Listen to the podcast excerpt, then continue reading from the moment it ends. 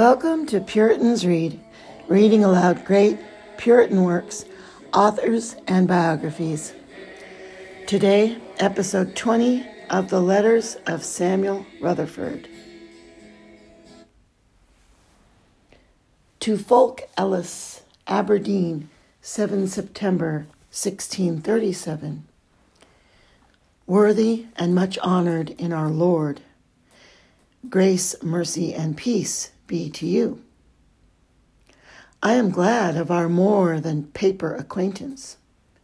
Seeing we have one Father, it reckoneth the less, though we never saw one another's face. I profess myself most unworthy to follow the camp of such a worthy and renowned captain as Christ.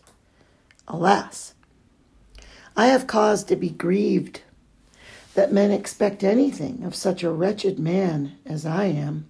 It is a wonder to me if Christ can make anything of my naughty, short, and narrow love to him. Surely it is not worth the uptaking. As for our lovely and beloved church in Ireland, my heart bleedeth for her desolation. But I believe our Lord is only lopping the vine trees, but not intending to cut them down or root them out. It is true, seeing we are heart atheists by nature and cannot take providence aright because we halt and crook ever since we fell. We dream of a halting providence as if God's yard, whereby he measureth joy and sorrow to the sons of men, were crooked and unjust because servants ride on horseback and princes go on foot. But our Lord dealeth good and evil, and some one, por- one portion or other to both by ounce weights, and measureth them in a just and even balance. It is but folly to measure the gospel by summer or winter weather. The summer sun of the saints shineth not on them in this life. How should we have complained if the Lord had turned the same providence that we now stomach at upside down and had ordered matters thus that first the saints should have enjoyed heaven, glory, and ease, and then Methuselah's days of sorrow and daily miseries? We would think a short heaven, no heaven. Certainly his ways pass finding out. You complain of the evil of heart atheism, but it is to a greater atheist than any man can be that you write of that. Oh, light findeth not that reverence and fear which a plant of God's setting should find in our soul. How do we by nature, as others, detain and hold captive the truth of God in unrighteousness, and so make God's light a bound prisoner? And even when the prisoner breaketh the jail and cometh out in belief of a Godhead and in some practice of holy obedience, how often do we again lay hands on the prisoner and put our light again in fetters?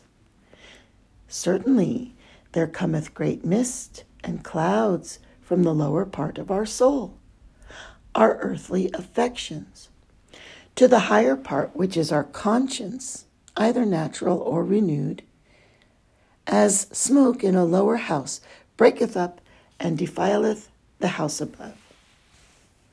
If we had more practice of obedience, we should have more sound light. I think Lay aside all other guiltiness, that this one, the violence done to God's candle in our soul, were a sufficient dite against us.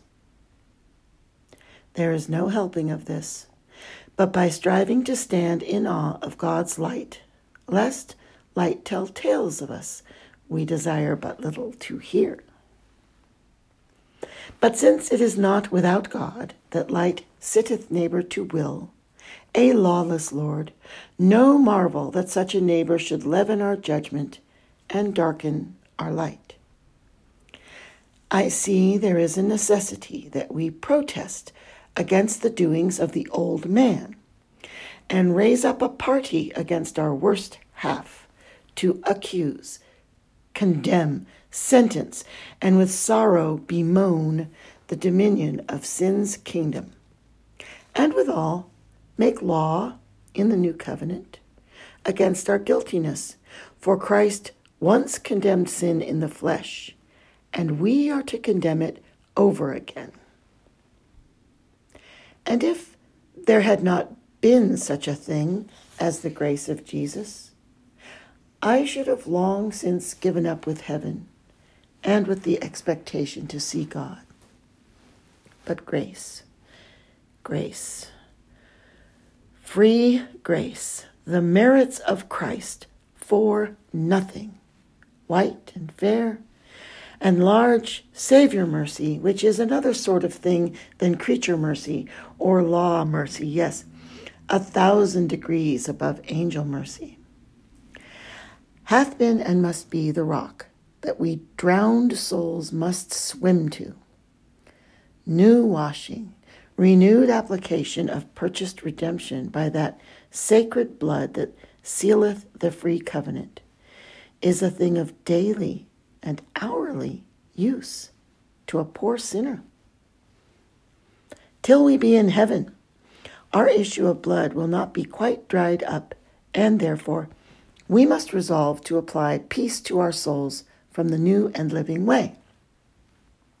And Jesus, who cleanseth and cureth the leprous soul, lovely Jesus, must be our song on this side of heaven's gates. And even when we have won the castle, then must we eternally sing, Worthy, worthy is the Lamb who hath saved us and washed us in his own blood. I would counsel all the ransomed ones to learn this song and to drink and be drunk with the love of Jesus. O fairest, O highest, O loveliest one, open the well. O water the burnt and withered travelers with this love of thine. I think it is possible on earth to build a young new Jerusalem, a little new heaven of this surpassing love. God, either send me more of this love or take me quickly over the water where I may be filled with his love. My softness cannot take with want. I profess I bear not hunger of Christ's love fair. I know not if I play foul play with Christ but I would have a link of that chain of his providence mended in pining and delaying the hungry on waiters. For myself, I could wish that Christ would let out upon me more of that love. Yet to say Christ is a niggard to me, I dare not. And if I say I have abundance of his love, I should lie. I am half straightened to complain and cry, Lord Jesus, hold thy hand no longer. Worthy sir, let me have your prayers in my bonds. Grace be with you. To James Lindsay, Aberdeen, 7 September 1637. Dear brother, the constant and daily observing of God's going along with you in his coming, going, ebbing, flowing, embracing and kissing, glooming and striking, giveth me, a witless and lazy observer of the Lord's way and working, a heavy stroke. Could I keep sight of him and know when I want and behave as became me in that condition? I would bless my case. Anent desertions. I think them like lean and weak land lying fallow for some years, while it gathers sap for a better crop. It is possible to gather gold where it may be had, by moonlight. Oh, if I could but creep one foot or half a foot nearer into Jesus in such a dismal night as that when he is away, I should think it a happy absence. If I knew the beloved were only gone away for trial and for further humiliation, and not smoked out of the house with new provocations, I would forgive desertions and hold my peace at his absence. But Christ's bought absence, bought with my sin, is two running boils at once, one upon either side. And what side, then, can I lie on? I know that, as night and shadows are good for flowers, and moonlight and dews are better than a continual sun, so is Christ's absence of special use, and it hath some nourishing virtue in it, and giveth sap to humility, and putteth an edge on hunger, and furnisheth a fair field to faith to put forth itself, and to exercise its fingers in gripping it seeth not what. It is mercy's wonder and grace's wonder that Christ will lend a piece of the lodging and a back chamber beside himself to our lusts, and that he and such swine should keep house together in our soul. For suppose they couch and contract themselves into little room when Christ cometh in, and seem to lie as dead under his feet, yet they often break out again, and a foot of the old man, or a leg or arm nailed to Christ's cross, looseth the nail or breaketh out again. And yet Christ, beside this unruly and misnurtured neighbor, can still be making heaven in the saints one way or other. May not I say, Lord Jesus, what doest thou here? Yet here he must be. But I will not lose my feet to go on into this depth and wonder, for free mercy and infinite merits took a lodging to Christ and us, beside such a loathsome guest as sin. Sanctification and mortification of our lusts are the hardest part of Christianity. It is, in a manner, as natural to us to leap when we see the New Jerusalem as to laugh when we are tickled. Joy is not under command or at our nod when Christ kisseth, but oh, how many of us would have Christ divided into two halves, that we might take the half of him only. We take his office, Jesus, and salvation. But Lord is a cumbersome word. And to obey and work out our own salvation and to perfect holiness is the cumbersome and stormy north side of Christ and that we eschew and shift. For your question, the access that reprobates have to Christ, which is none at all, for to the Father in Christ neither can they nor will they come, because Christ died not for them, and yet by law God and justice overtaketh them. I say first, there are with you more worthy and learned than I am. Misters Dickson, Blair, and Hamilton, who can more fully satisfy you. But I shall speak in brief what I think of it in these assertions. First assertion All God's justice toward man and angels floweth from an act of the absolute, sovereign, free will of God, who is our former and potter and we are but clay. For if he had forbidden to eat of the rest of the trees of the Garden of Eden, and commanded Adam to eat of the tree of knowledge of good and evil, that command no doubt had been as just as this Eat of all the trees, but not at all of the tree of knowledge of good and evil. The reason is because his will is before his justice by order of nature. And what is his will? Is his justice. And he willeth not things without himself because they are just. God cannot, God needeth not hunt sanctity, holiness, or righteousness from things without himself, and so not from the actions of men or angels, because his will is essentially holy and just, and the prime rule of holiness and justice, as the fire is naturally light and inclineth upwards, and the earth heavy and inclineth downward.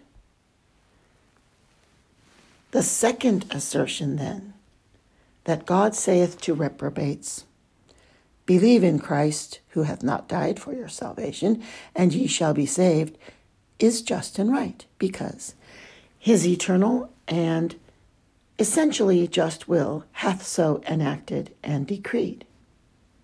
Suppose natural reason speak against it. This is the deep and special mystery of the gospel. God hath obliged, hard and fast, all the reprobates of the visible church to believe this promise He that believeth shall be saved.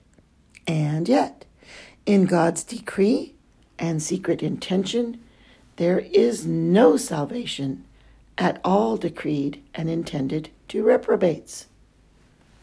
And yet, the obligation of God being from his sovereign free will, is most just, as is said in the first assertion. Third assertion The righteous Lord hath right over the reprobates and all the reasonable creatures that violate his commandments. This is easy. Fourth assertion The faith that God seeketh of reprobates is that they rely upon Christ as despairing of their own righteousness, leaning wholly and withal humbly, as weary and laden, upon Christ as on the resting stone laid in Zion. But he seeketh not that without being weary of their sin. They rely on Christ as mankind's Savior. For to rely on Christ and not to be weary of sin is presumption, not faith. Faith is ever neighbor to a broken and contrite spirit, and it is impossible that faith can be where there is not a cast down and contrite heart, in some measure, for sin. Now, it is certain that God commandeth no man to presume. Fifth assertion, then, Reprobates are not absolutely obliged to believe that Christ died for them in particular, for in truth, neither reprobates nor others are obliged to believe a lie. Only they are obliged to believe that Christ died for them if they be first weary, burdened, sick, and condemned in their own consciences, and stricken dead and killed with the law's sentence and have indeed embraced him as offered, which is a second and subsequent act of faith, following after a coming to him and a closing with him. Sixth assertion reprobates are not formally guilty of contempt of God and misbelief because they apply not Christ and the promises of the gospel to themselves in particular. For so they should be guilty because they believe not a lie, which God never obliged them to believe. Seventh assertion justice hath a right to punish reprobates because, from pride of heart, confiding in their own righteousness, they rely not upon Christ as a Savior of all them that come to him. This God may justly oblige them unto, because in Adam they had perfect ability to do. And men are guilty because they love their own inability and rest upon themselves and refuse to deny their own righteousness and to take themselves to Christ, in whom there is righteousness for wearied sinners. Eighth assertion it is one thing to rely, lean, and rest upon Christ in humility and weariness of spirit, denying our own righteousness, believing Him to be the only righteousness of wearied sinners. And it is another thing to believe that Christ died for me, John, Thomas, Anna, upon an intention and decree to save us by name. For number one, the former goeth first, the latter is always after in due order. Number two, the first is faith, the second is a fruit of faith. And number three, the first obliged reprobates and all men in the visible kirk. The latter obligeth only the weary and laden, and so only the elect and effectually called of God. Ninth assertion It is a vain conclusion. I know not whether Christ died for me, John, Thomas, Anna, by name, and therefore I dare not rely on him. The reason is because it is not faith to believe God's intention and decree of election at the first ere you be wearied. Look first to your own intention and soul, and if you find sin a burden, and can and do rest under the burden upon Christ, if this be once now come and believe in particular, or rather, apply by sense and feeling, for in my judgment, it is a fruit of belief, not belief. The goodwill, intention, and gracious purpose of God concerning your salvation. Hence, because there is malice in reprobates and contempt of Christ. Guilty they are, and justice hath law against them, and, which is the mystery, they cannot come up to Christ, because he died not for them. But their sin is that they love their inability to come to Christ. And he who loveth his chains deserveth chains. And thus, in short, remember my bonds.